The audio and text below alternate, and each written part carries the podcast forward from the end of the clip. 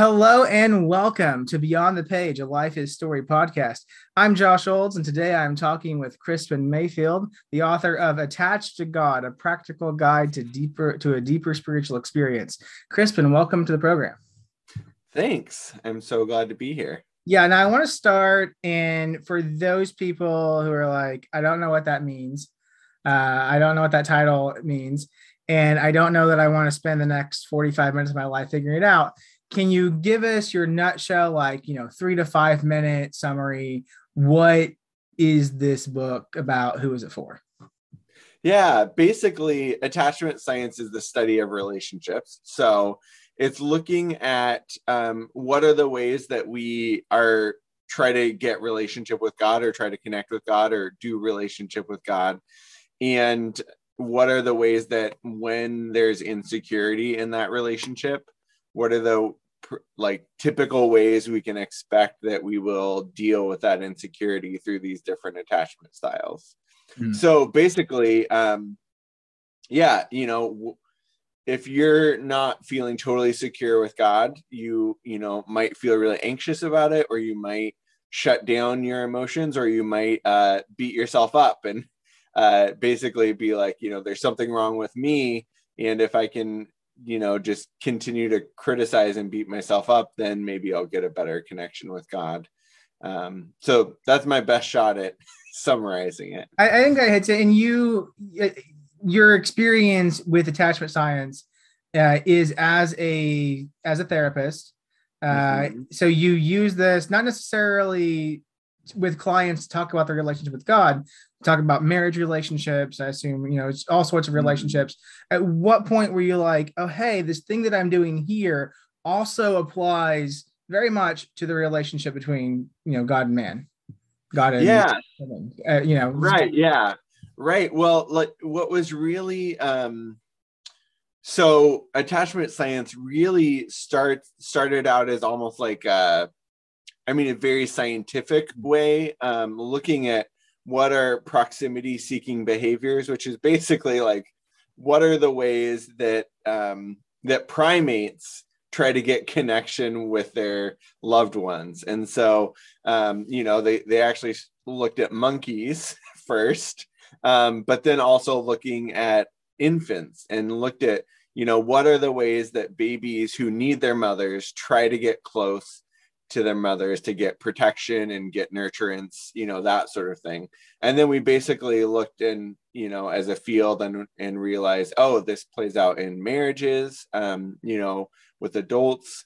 And so then recognizing um, there are these just patterns of behavior of like, how do I get how do I get close to you? You know, and um, and for some people it's like really clingy. For some people, it's like um, you know, I'm going to kind of be standoffish, but that's kind of how I know how to do relationship.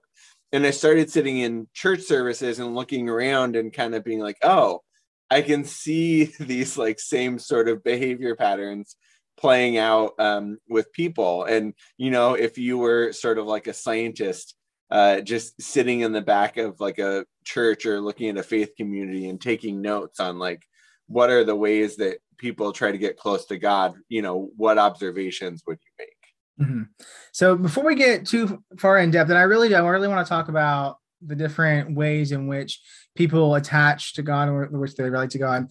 at what point were you like, because you're making all this connection, and pr- presumably at some point you're like, I I need to write this down. Uh, uh-huh. At what point did this become, you know, like, oh, this this could be a book? Like this this this needs to be something that i'm really writing about and not just like thinking you know in my head but this mm-hmm. has value for everyone right so really what it was for me was kind of going off of that idea of like we have these different patterns and different behaviors what we find is that this is just like the normal natural thing that happens when you feel insecure in a relationship. So when you feel insecure it's just like a very normal human thing to get really clingy. Um, for example you know that's one strategy. Um, and uh, you know it might be you know i'm feeling insecure and i'm gonna like beat myself up and kind of like reject myself before anyone else gets a chance to um, but we see that even in in infants, we see the same pattern play out.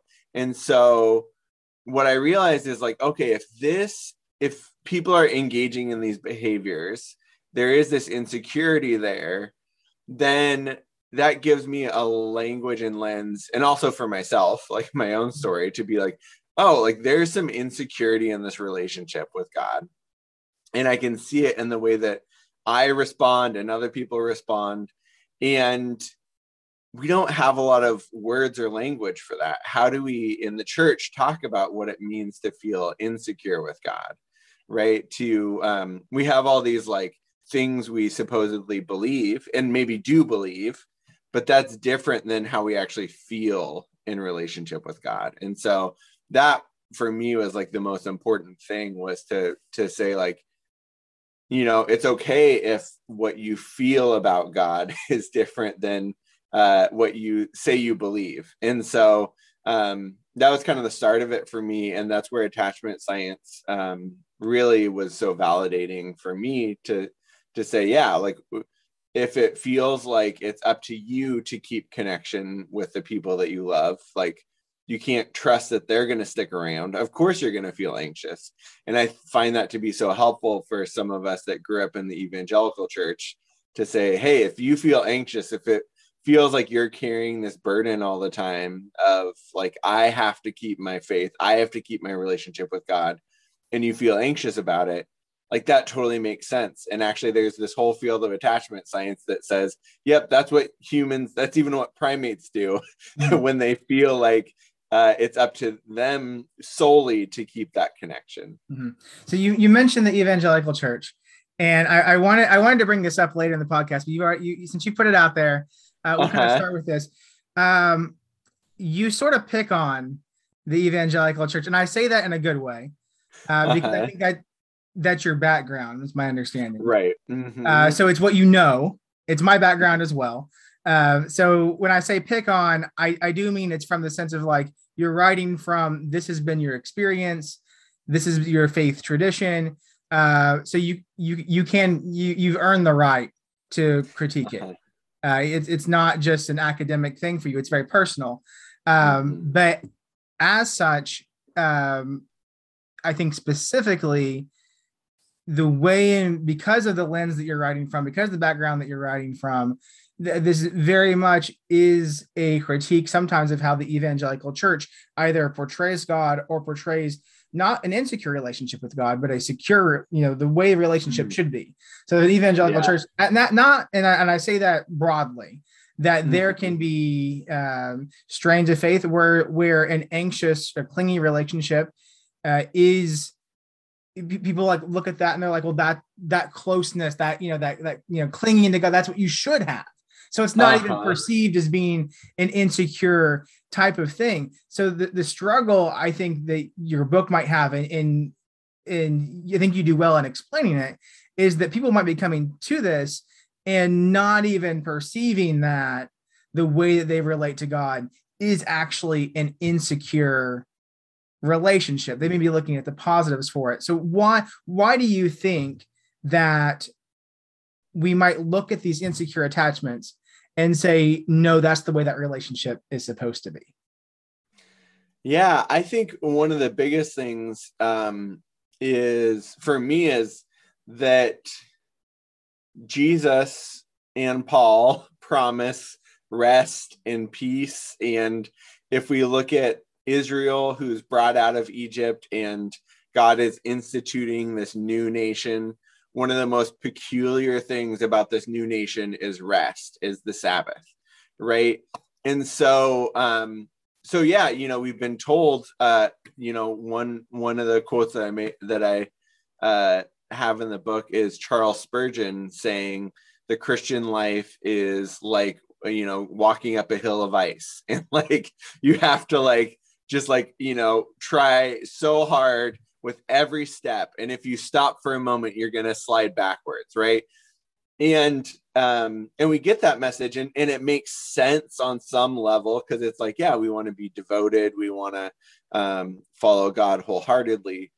But if we find that that kind of faith there's no rest in it then you know we've obviously missed something somewhere. And so that's that's a big thing for me is looking at you know if we are promised these things um and then we're getting to this place in our faith where it's like but i'm i, I never actually get to rest right? Um or i feel like god is constantly disappointed in me and that's that's not really the sort of uh, relationship that i see jesus describing you know? Um then something has happened along the way and that's where i want to go back and look at like all right where did where what did we miss? And i think that it's true i i, I pick on evangelicalism i quote specific authors um, and say like you know so and so said this. Um, and part of that is because um, because of the mixed messages we get in the church. Mm-hmm. um, and so we get messages like god loves you no matter what. You don't it's all about grace. You don't have to do anything, right?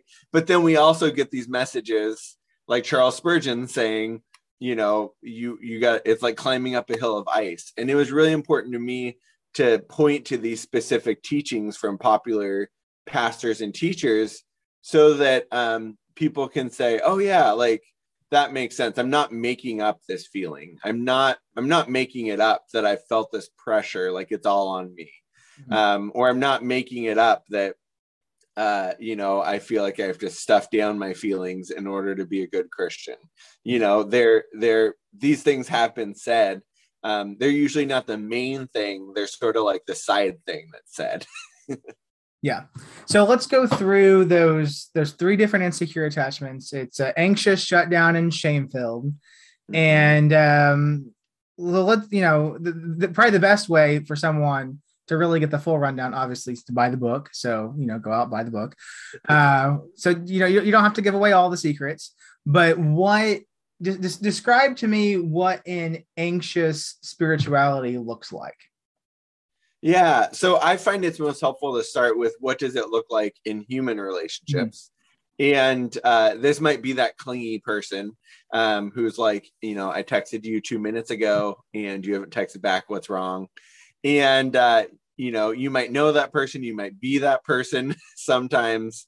Um, but what's hard to see is from the outside it just looks like here's this really needy clingy person. From the inside it feels like the relationship is on my shoulders. It's my responsibility to make sure it's okay.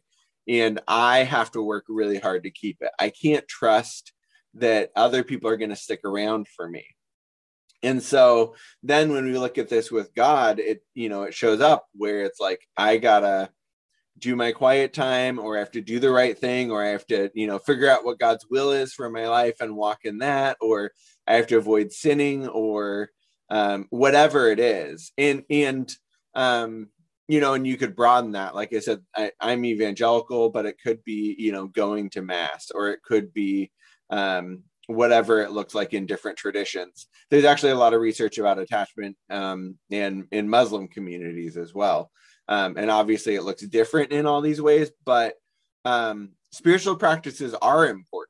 But if we're doing those spiritual practices because if I don't, then God's going to leave. The, you know that it feels like if I don't behave the right way, then my relationship is in jeopardy then we're coming at it from this really anxious place of like i gotta white knuckle it and i gotta make sure to do all the things or else i'm gonna lose this relationship. Yeah there's a difference between closeness and clinginess. Right uh-huh yeah yeah and it you know it's really you know we can look at someone like that and say oh my gosh what's wrong with them? But when it comes to attachment that's just we just figure out these strategies early on and based on the information we have. And so if you're told if the if the uh if the choice is between clinginess or like not having the connection you really long for right i'm going to choose clinginess. Like maybe that's the best strategy that's worked for me. Mm-hmm. um maybe it won't work long term but it you know it has worked in the past so i'm going to keep doing that. Yeah i think and then you end up just sort of grasping i think at whatever spiritual practice you might find easiest or find the mm-hmm. most value in yourself. Uh, right. You you made a point in the book with I think this thing that stood out to me. One of the things that stood out to me the most uh, was you you used the example of A.W. Tozer, and uh-huh. Tozer is really he, he's so well known for his closeness to God. Uh, but Uh-huh. when you're evaluating his relationship with God and the way that it comes through in his life and in his writing, uh, it through a clinical lens, it looks pretty insecure. Uh-huh. Yeah, definitely. Because he spent he spent so much of his life um really trying to get closeness with God. He had prayer pants um where that he would wear because he spent so much of the day praying.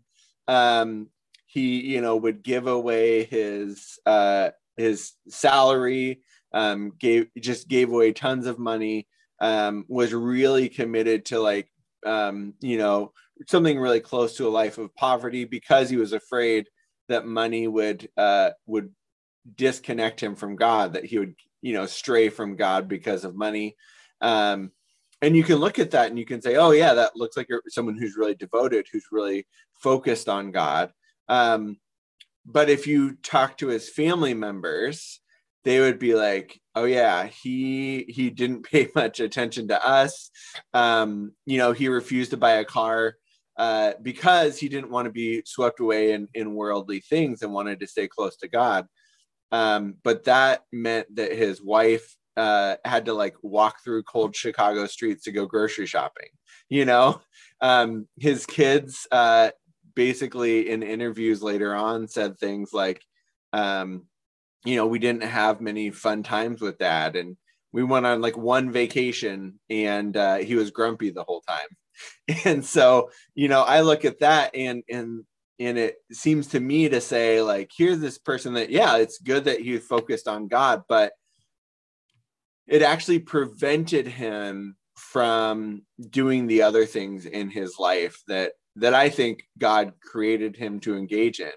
And um, when we think about this anxious attachment style, when what we see with infants is like um, this is the kid that's like, I'm not going to go explore the room. I'm just going to sit right next to mom because what if she leaves? I can't trust that she's going to be here if I go somewhere else. So I need to, I need to stay here. I need to, you know, make sure that I'm clinging to her. And those are kids that actually have a harder time learning because they can't focus on uh, playing with the xylophone and the, the different notes that it makes, right?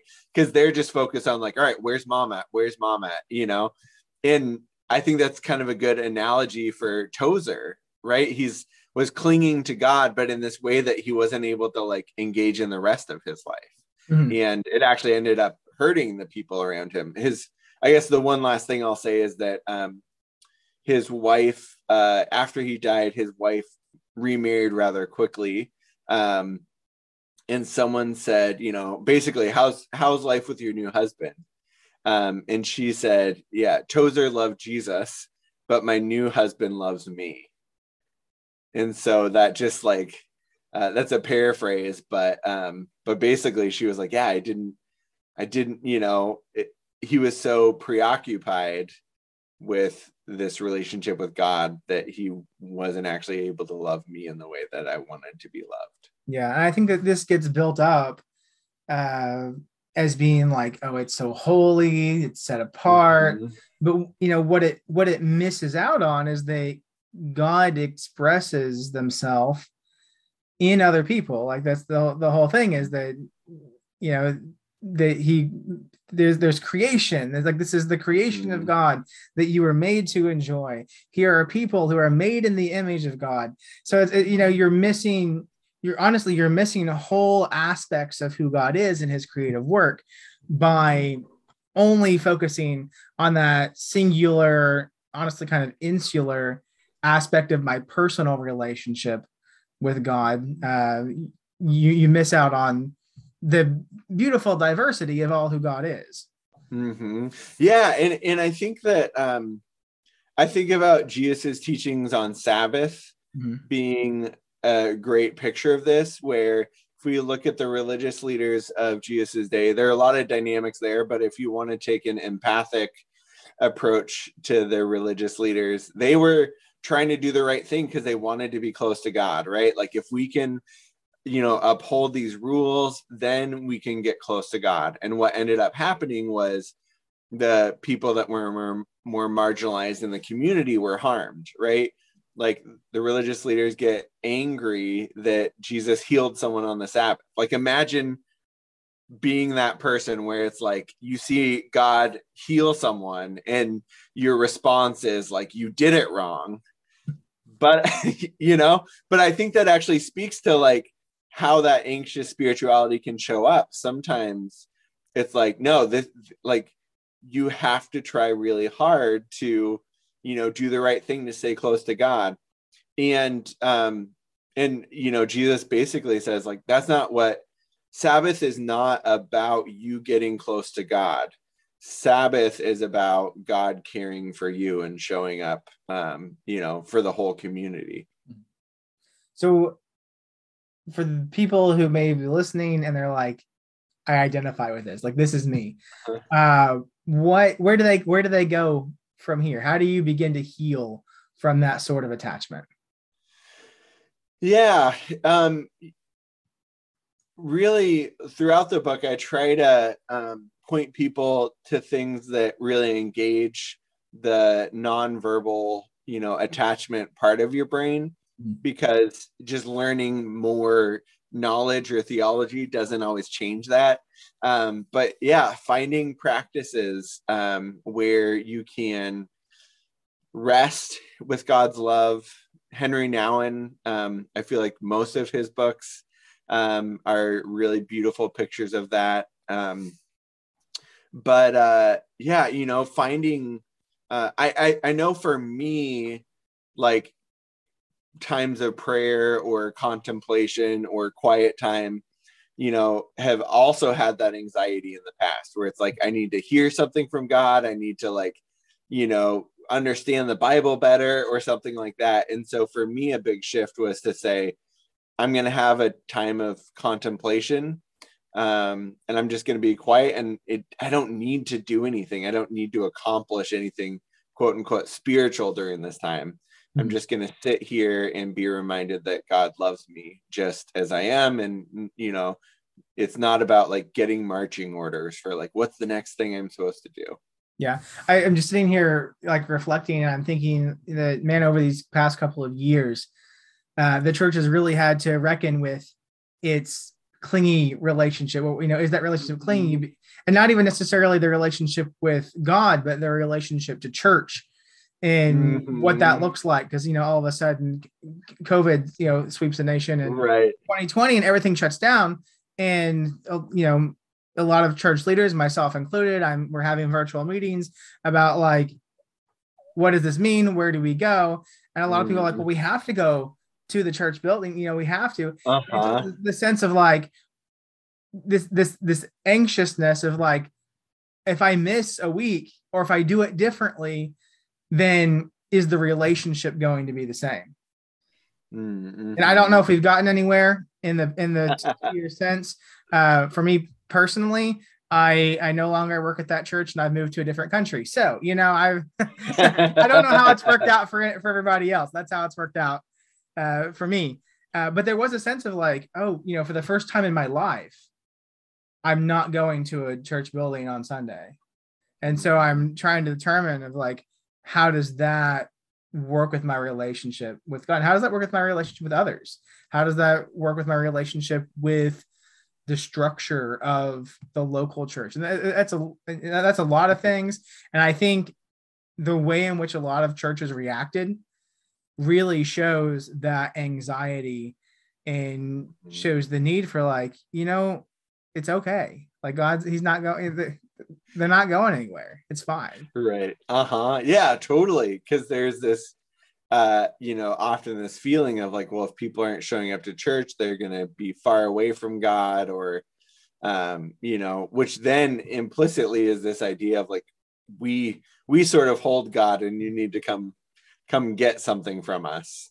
Uh, which is really different than um God is with you and we are forming a community together um, that is um, you know looking to in whatever ways reflect the kingdom of god in, in different values which is different than like you have to come here to get god right yeah it's very much a different community versus consumer mentality. Mm-hmm. Uh, the next the next attachment that you talk about is shutdown attachment. So can you describe mm-hmm. that for me? Yeah. So this is um, it. It kind of seems like a paradox because uh, this is a strategy of getting that connection, and basically it's saying, you know, I don't have emotions, I don't have needs, I'm fine on my own, and so it kind of makes you wonder, like, well, how is that an attachment strategy? Mm-hmm. But if you grew up in a family where neediness or emotions uh, pushes you away, right? So you have like a dad that's like, you know, stop crying or I'll give you something to cry about.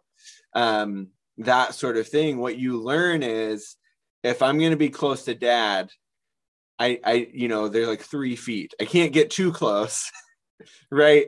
But I'm going to get as close as I can uh, to to be nearby, and I'm going to try to just be okay um, because if I'm not okay, if I'm sad or if I'm scared, I might get punished or I might get rejected or shamed.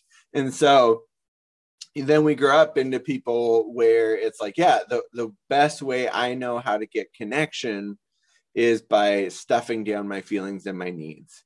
And then we see this showing up in the church where it's like, yeah, if you feel sad or you feel worried, that means you don't have enough faith uh, it means that there's something wrong with your relationship with God. You know, God wants you to to feel happy and hopeful and joyful. Um, and so if you're not, then then you know God's. In fact, one of the people I pick on is uh, Francis Chan says something about how God is um, finds our stress and worry as uh, like disgusting, basically, like uh, odorous.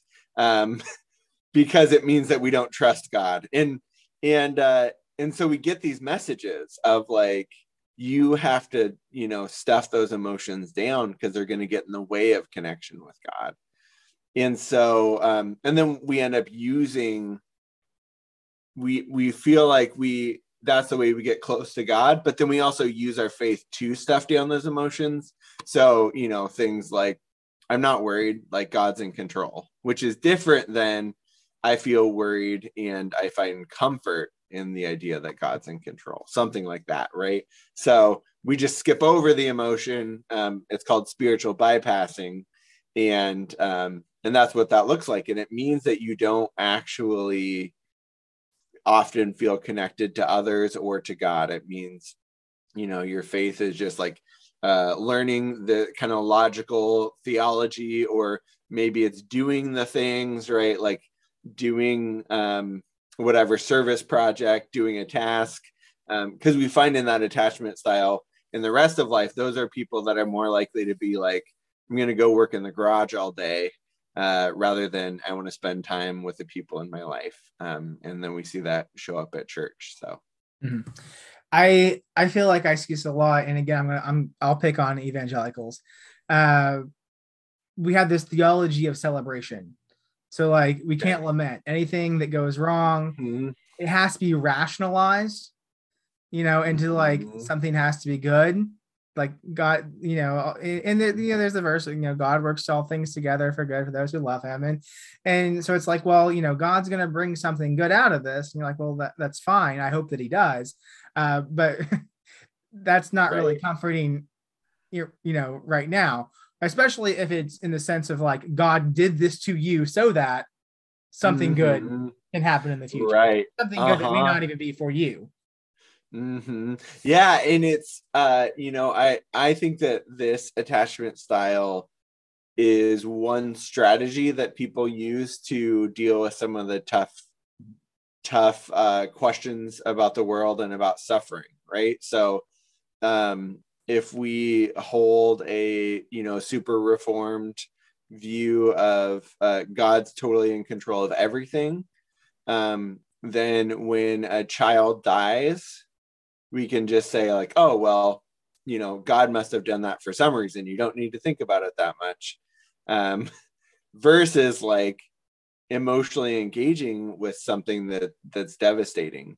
Um, and I think this also the this this sort of attachment style tends towards that kind of logical, systematic, like way of approaching the world and kind of labeling things and putting things in boxes. And so um, so that kind of lets you think things like, oh, well, if like Dave Ramsey, for example, a, a Christian, uh, you know, has said like, well, if you're poor in America, um, it's because you are lazy, and uh, the Bible says, you know, if you you you get what you know you work for, and that is helps you sleep better at night. If you're someone that has things, you're not in poverty. You don't have to sit there and wonder like, what's my responsibility uh, for others that don't have as much as I do. You can just say, oh, well, this is the way God set it up.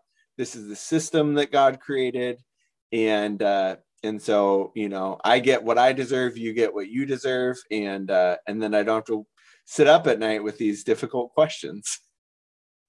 Yeah, so I think that that's such a that's such a hard one because I, I, feel like it's rooted it's rooted in the intentions of like I can't doubt God. Like it, it's rooted in that mm-hmm. it really is usually a genuine sense of like I do not understand this, but God is in control. But it bypasses all of the hard work of processing mm-hmm. any of the emotions with it. And then into people outside the faith, mm-hmm. it just mm-hmm. looks like, are you like, what are you doing? Like, I there, there's there's a, a disconnect of like, how does this not bother you?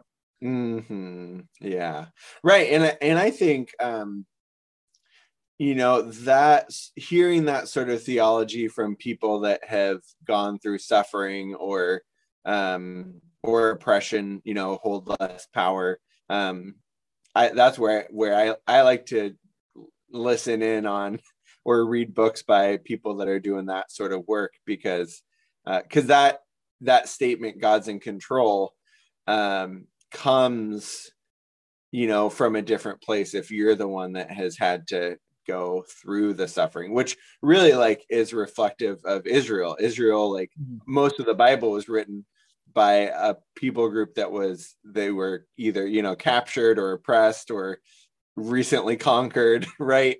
And um and so figuring out what does it mean that god's in control uh when things are bad for me i think is is a much more vulnerable type of theology so. Mm-hmm. how do you begin to heal from that sort of attachment? Um, some of that is uh, is very body centered in a way um, because the part of your brain. So so the goal would be to engage in your emotions more. Um, one thing would be to um, to pay attention to like what what is going on in my body. I know I sound like such a therapist, uh, but that's that's the way that we do it um, because when you have this attachment style, you actually get into a habit of just ignoring your body. And there's a part in your brain that actually shrinks. Uh, this part that takes in information from your body about um, emotions gets smaller. Um, and so it's exercising that. And what I tell clients often um, that are working on this um, you know, one of the things that's hard is if emotions aren't your thing, then it can be really scary and vulnerable to try to talk about them because it's like, I don't even know what this means or, you know, whatever it mm-hmm. Um, and so to find someone safe in your life and say something like, I don't know, I'm I'm feeling kind of bad today and I don't know why that is. I'm not good at emotions. you know, d- don't ask me to figure out why I'm feeling this way.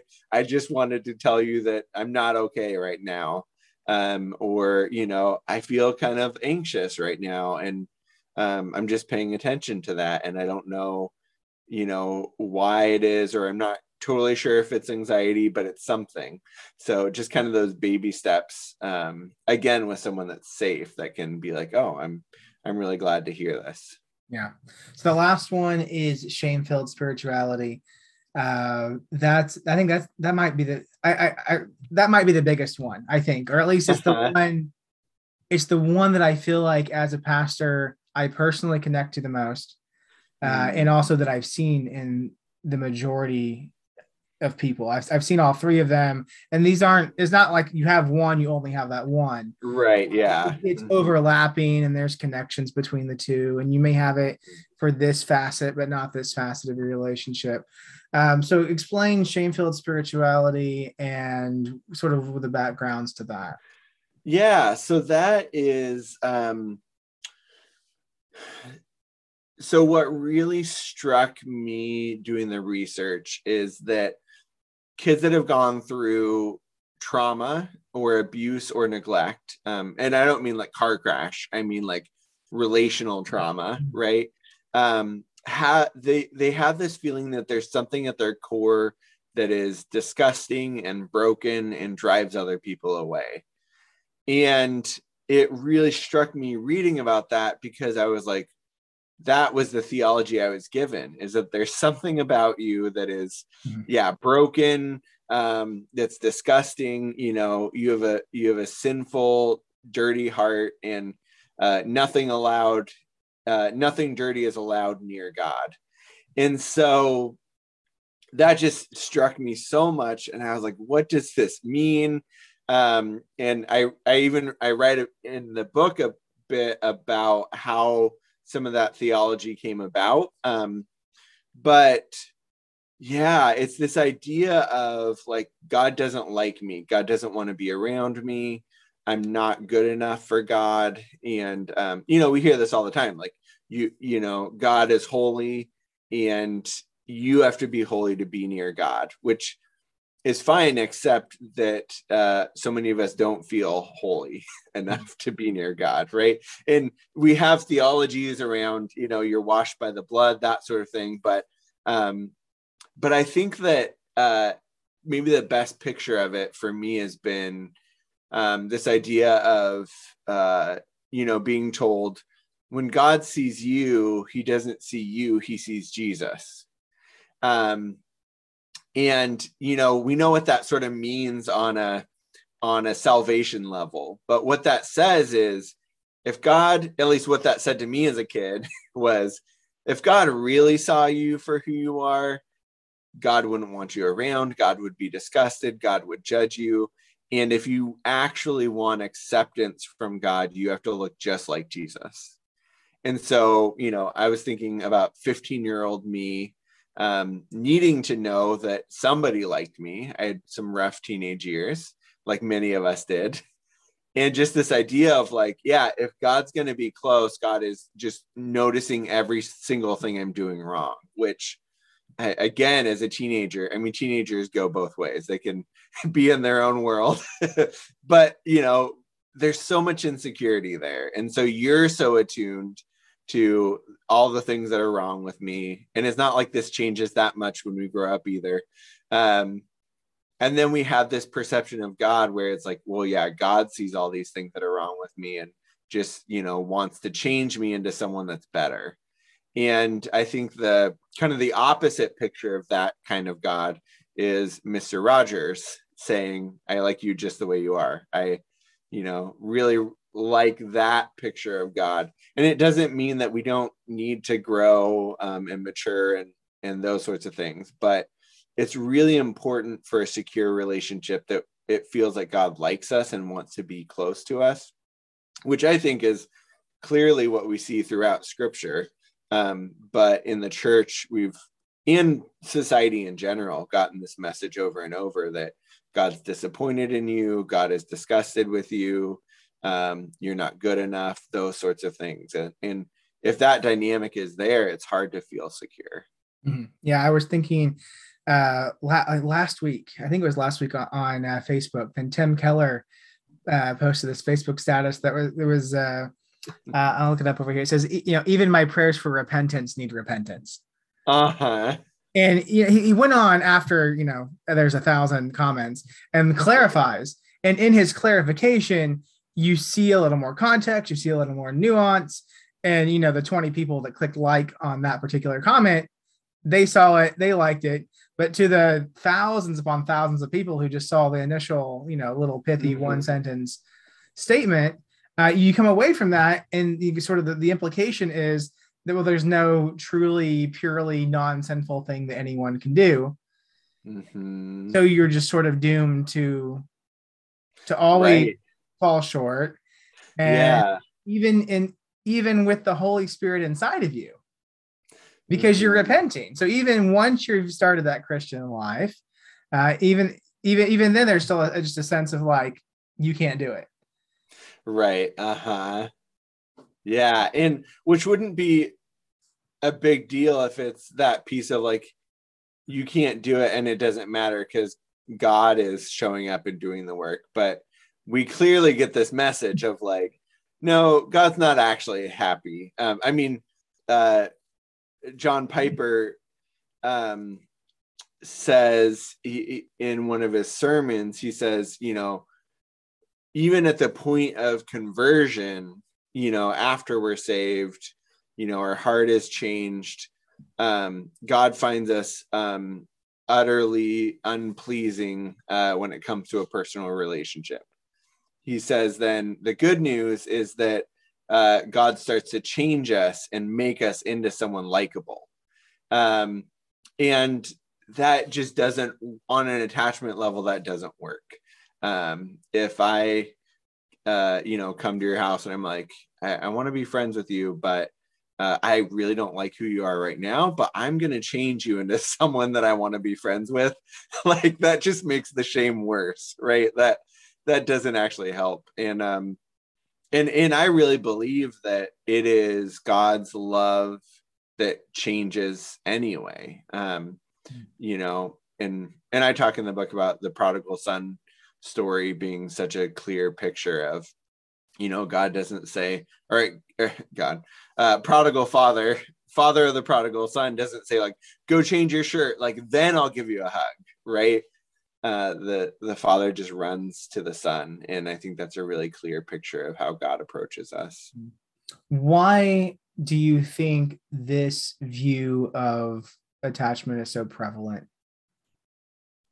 Um the I, I think some of it is our theological tradition um, and the personal histories of some of our uh, theological heroes. so um, I didn't start there. I didn't start with that idea, but um, but I've uh, I, I think that there's something that resonates deeply when and actually I'm not the first person to say this um, Doug Frank wrote a book called Gentler God, and um, so I want to I want to credit him. But as humans, we have shame. That's like part of being human, and part of this feeling of there's something really wrong with me that makes me undeserving of love. Um, you know, and and maybe if I could beat myself up enough, I could become a better person, right? And I think you then you have some revivalist preachers that come along and say, "Yeah, you deserve you deserve the worst of the worst."